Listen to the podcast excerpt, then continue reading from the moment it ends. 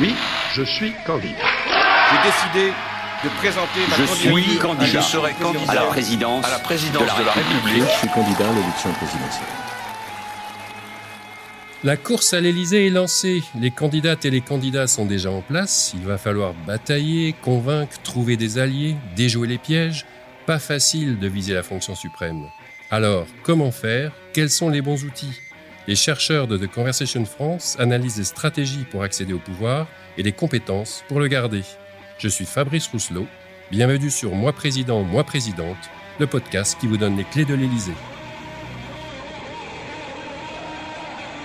Si j'étais élu président de la République. Et euh, je propose ma candidature. Ma décision a été réfléchie, mais elle est prise. C'est pourquoi je suis candidat à la présidence de la République. Je ferai donc campagne. De quoi s'agit-il? Il est assez rare que la politique fasse appel à la géométrie. Et pourtant, s'il est un terme qui a fait son petit bonhomme de chemin dans les appareils politiques depuis quelques années, c'est bien triangulation. Que signifie ce concept barbare? Pour le dire vite, il s'agit d'être au-dessus des partis et de s'approprier les idées des autres.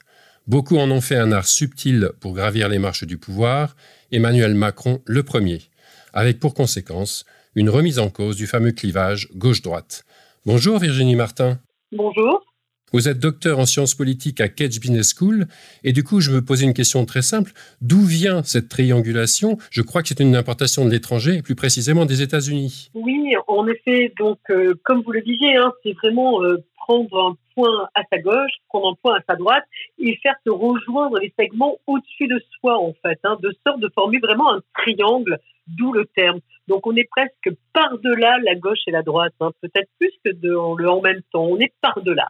Et c'est vrai que ce, donc ce terme de triangulation arrive euh, effectivement des États-Unis. Alors c'est une tradition américaine qui est d'abord ancrée dans les années 90 et on le doit plutôt donc au démocrate Bill Clinton, mais peut-être encore plus à son conseiller Dick Morris.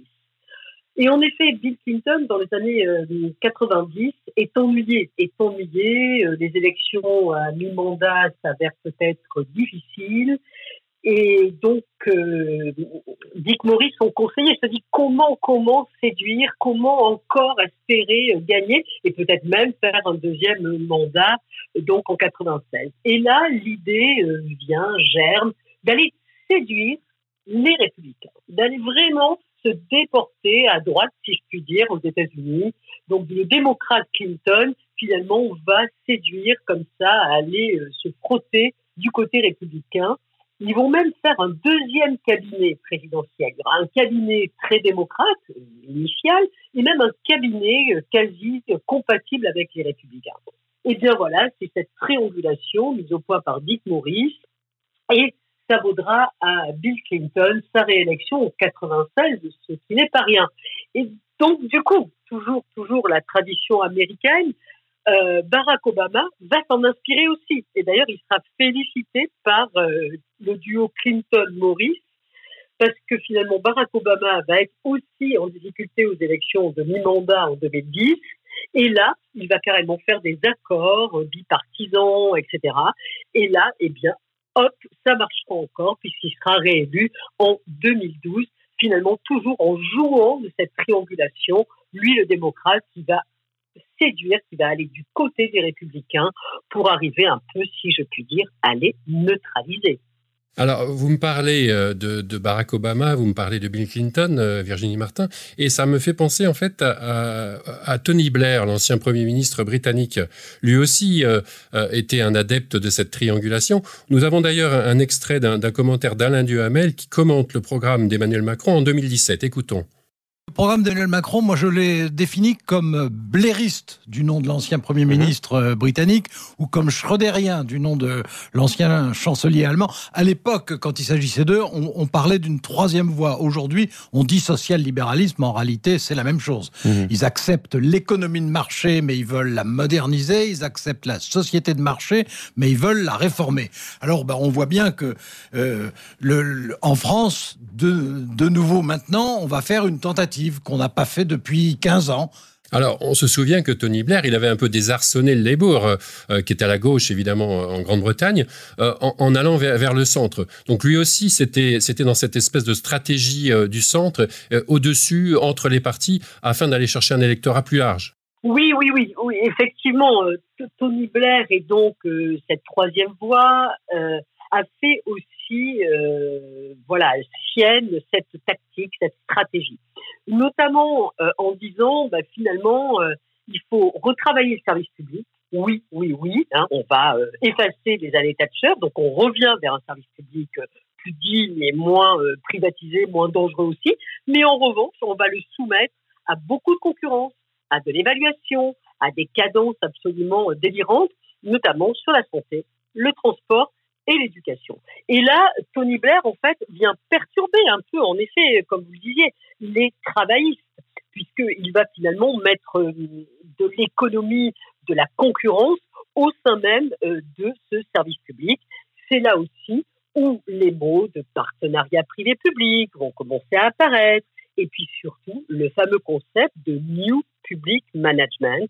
Ça, c'est très important, c'est-à-dire, OK, l'État, mais l'État, s'il est capable de se gérer, il doit gérer, entre guillemets, comme une entreprise, pour le meilleur et pour le pire. Certains sont très critiques par rapport à ça, hein, sur ce New Public Management. Ce qui est intéressant peut-être chez Tony Blair, c'est plutôt son conseiller. Son conseiller, euh, Anthony Giddens, bien connu des, politistes, des sociologues euh, et autres, euh, ce conseiller Anthony Giddens, vraiment, a envie à cette époque-là aussi, il a beaucoup écrit là-dessus, hein, sur euh, justement au-delà de la gauche et de la droite.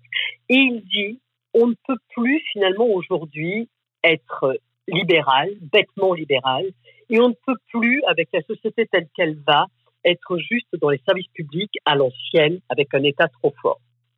Et donc, il essaye de moderniser, si je puis dire. Hein. Certains ne seraient pas d'accord avec ça, mais Anthony Giddens, c'est un peu son idée de moderniser dans ces élans de grande mondialisation, de concurrence internationale, finalement ce que doit être l'État euh, aujourd'hui, dans les années 90, 2000, 2010. Et euh, c'est vraiment lui, je pense, qui donne l'épaisseur à ce concept de triangulation. Pour Guiden, c'est bien plus qu'une tactique, hein, c'est bien plus qu'une stratégie pour rester au pouvoir, c'est vraiment ce dont on a besoin, la matrice utile du 21e siècle en définitive.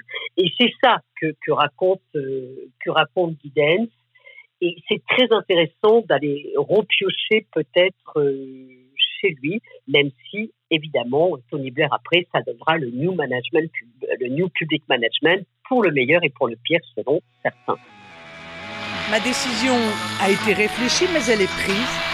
Et euh, je propose ma candidature. Alors, euh, on comprend hein, ce concept de, troisième voie, mais, quel est l'objectif ultime? Est-ce que c'est d'aller voler euh, un électorat sur, euh, j'allais dire, les terrains de quelqu'un d'autre? Est-ce que c'est le fait d'affaiblir son, adversaire? Quels sont les, buts des, gens qui, qui triangulent, si je puis me permettre l'expression? Tout cela en même temps. Tout cela en même temps. C'est-à-dire, véritablement, ça peut être de l'ultra-cynisme mais ça peut être aussi du concept et de quelque chose de beaucoup plus sérieux, si je peux dire, et de beaucoup plus euh, idéologisé d'une certaine manière. C'est-à-dire, voilà, euh, la société bouge, il faut l'accompagner.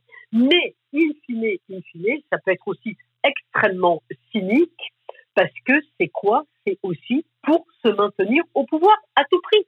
À tout prix. Donc, on va suivre, en fait, les errements de l'opinion publique, des sondages. On va être dans une, démocratie sondagière, communicationnelle beaucoup plus.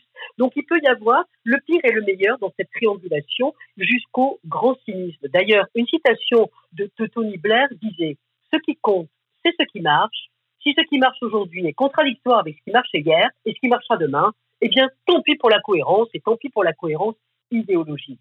Donc, on voit bien hein, que ça peut être vraiment redoutable.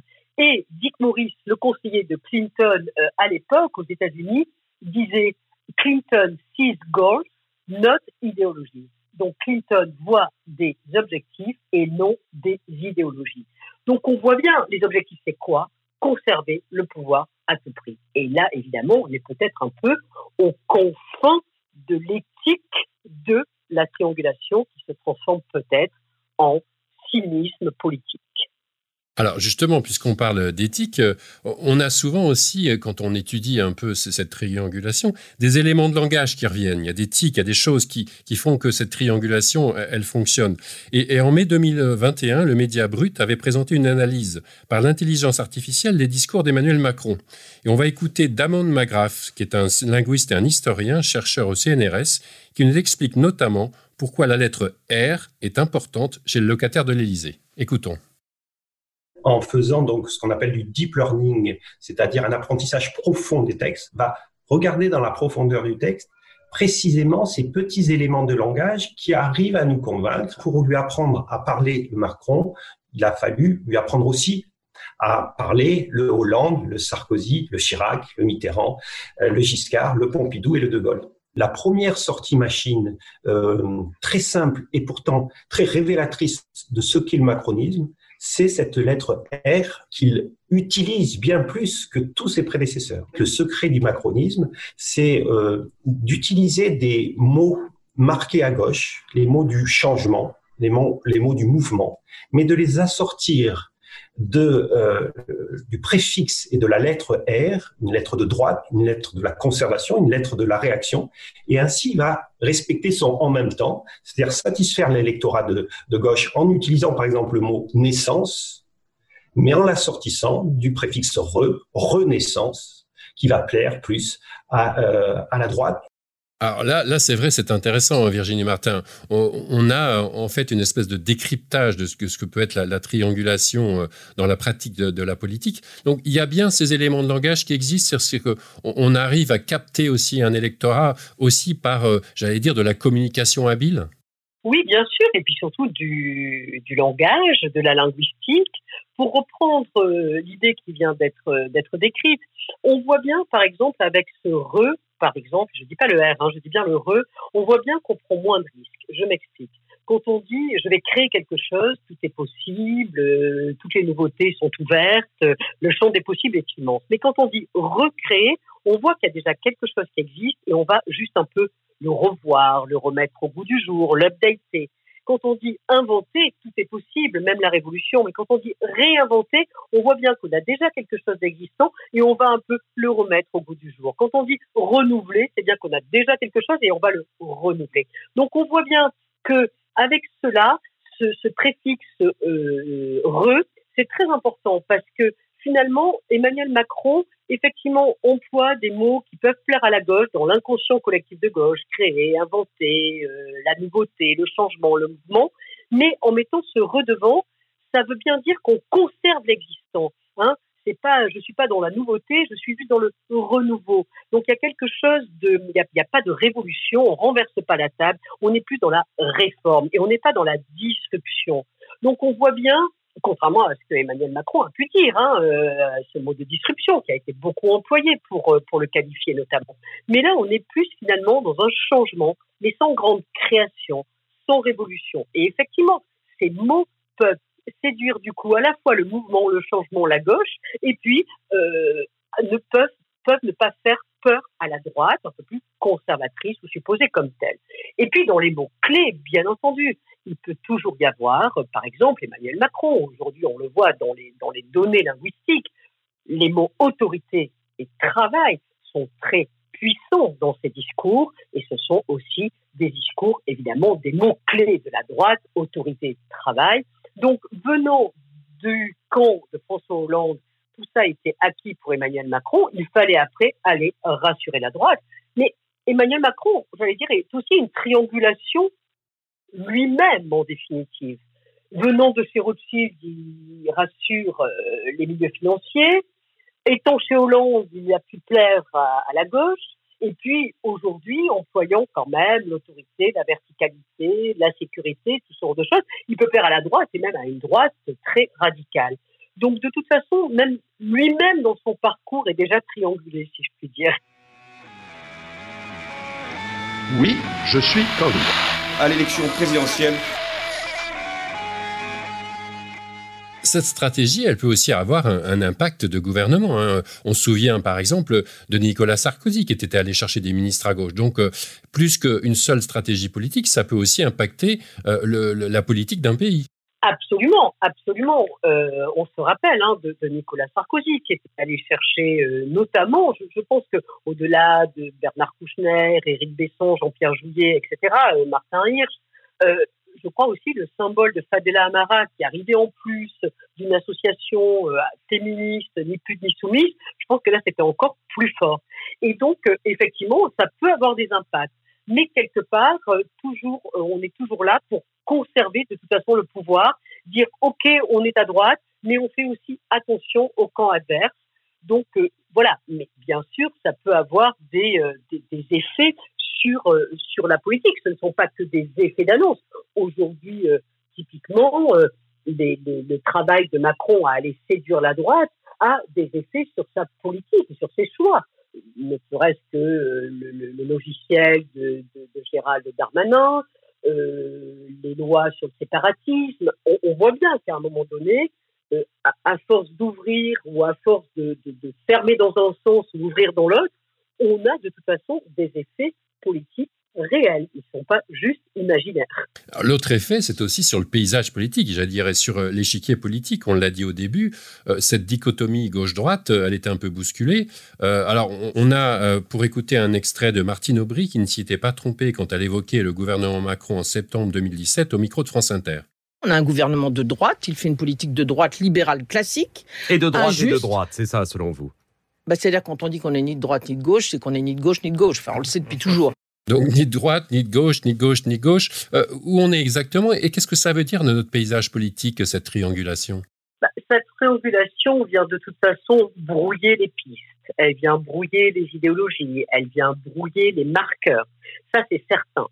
Mais à la fois, elle peut parfois être utile, bien entendu. Mais c'est vrai que les électeurs et les électrices peuvent ne pas s'y retrouver en définitive. Ça, c'est certain. Quand, par exemple, vous avez un Nicolas Sarkozy qui fait, comme on l'a dit précédemment, une ouverture à gauche avec des ministres d'ouverture, et dans le même quinquennat, il finit avec des discours sur l'identité, l'immigration extrêmement durs, on se dit finalement, qui est le vrai Sarkozy dans cette histoire C'est le Sarkozy du début du quinquennat, c'est le Sarkozy du milieu ou c'est le Sarkozy de la fin du quinquennat On a le même problème avec Emmanuel Macron. Et on peut avoir le même problème avec François Hollande, d'ailleurs, qui en a fait les frais. Parce qu'à force, François Hollande, c'est aussi l'histoire d'une triangulation. Son quinquennat est l'histoire d'une triangulation. Il commence son, son quinquennat, en tout cas sa campagne, avec l'ennemi, c'est la finance. Et il finit avec, euh, pour un temps, l'idée de la déchéance de, nationalité pour les binationaux influencée par Manuel Valls, et de l'autre côté, influencée par euh, Emmanuel Macron sur les lois de travail. Donc on voit bien que François Hollande part presque d'une gauche radicale pour finir quasiment de l'autre côté de l'échiquier à droite. Et d'ailleurs, il a payé très cher. Il, perd l'élection sur ce trop plein de triangulation d'une certaine manière, François Hollande, ne nous y trompons pas. Donc on voit aussi hein, les, effets pervers potentiellement, parce qu'à un moment donné, et ça on le voit dans les enquêtes euh, politologiques, on le voit toujours, les Français et les Françaises, dans leur inconscient politique, savent très bien se placer sur un échiquier qui va de gauche à droite, sur une échelle qui va de gauche à droite. Ils savent encore se positionner. Donc le français entend encore cette dichotomie gauche-droite. Ça, c'est certain. Les hommes politiques ou les femmes politiques, peut-être, en ont trop joué, en jouent trop, point d'interrogation alors, est-ce que la triangulation, du coup, pourrait être un élément, euh, par exemple, de la démobilisation qu'on a pu constater lors des régionales en 2021 Il y a eu une forte abstention. Est-ce qu'on peut considérer qu'il y a une forte abstention aussi parce que finalement, euh, bah, euh, l'électorat a perdu un peu de repères, n'a pas forcément réussi à, trouver les bonnes identités politiques au sein des, candidats? Donc, est-ce que c'est lié, ces éléments-là, ce, brouillage du paysage politique, et puis cette abstention qui est de plus en plus problématique dans le cadre du, paysage politique français L'abstention a de, nombreuses causes, on, le sait très bien. Euh, elle n'émane pas toujours des mêmes milieux, elle n'émane pas toujours euh, des mêmes catégories d'âge. Les personnes âgées votent encore beaucoup, beaucoup. Euh, donc, d'ailleurs, ça favorise la droite.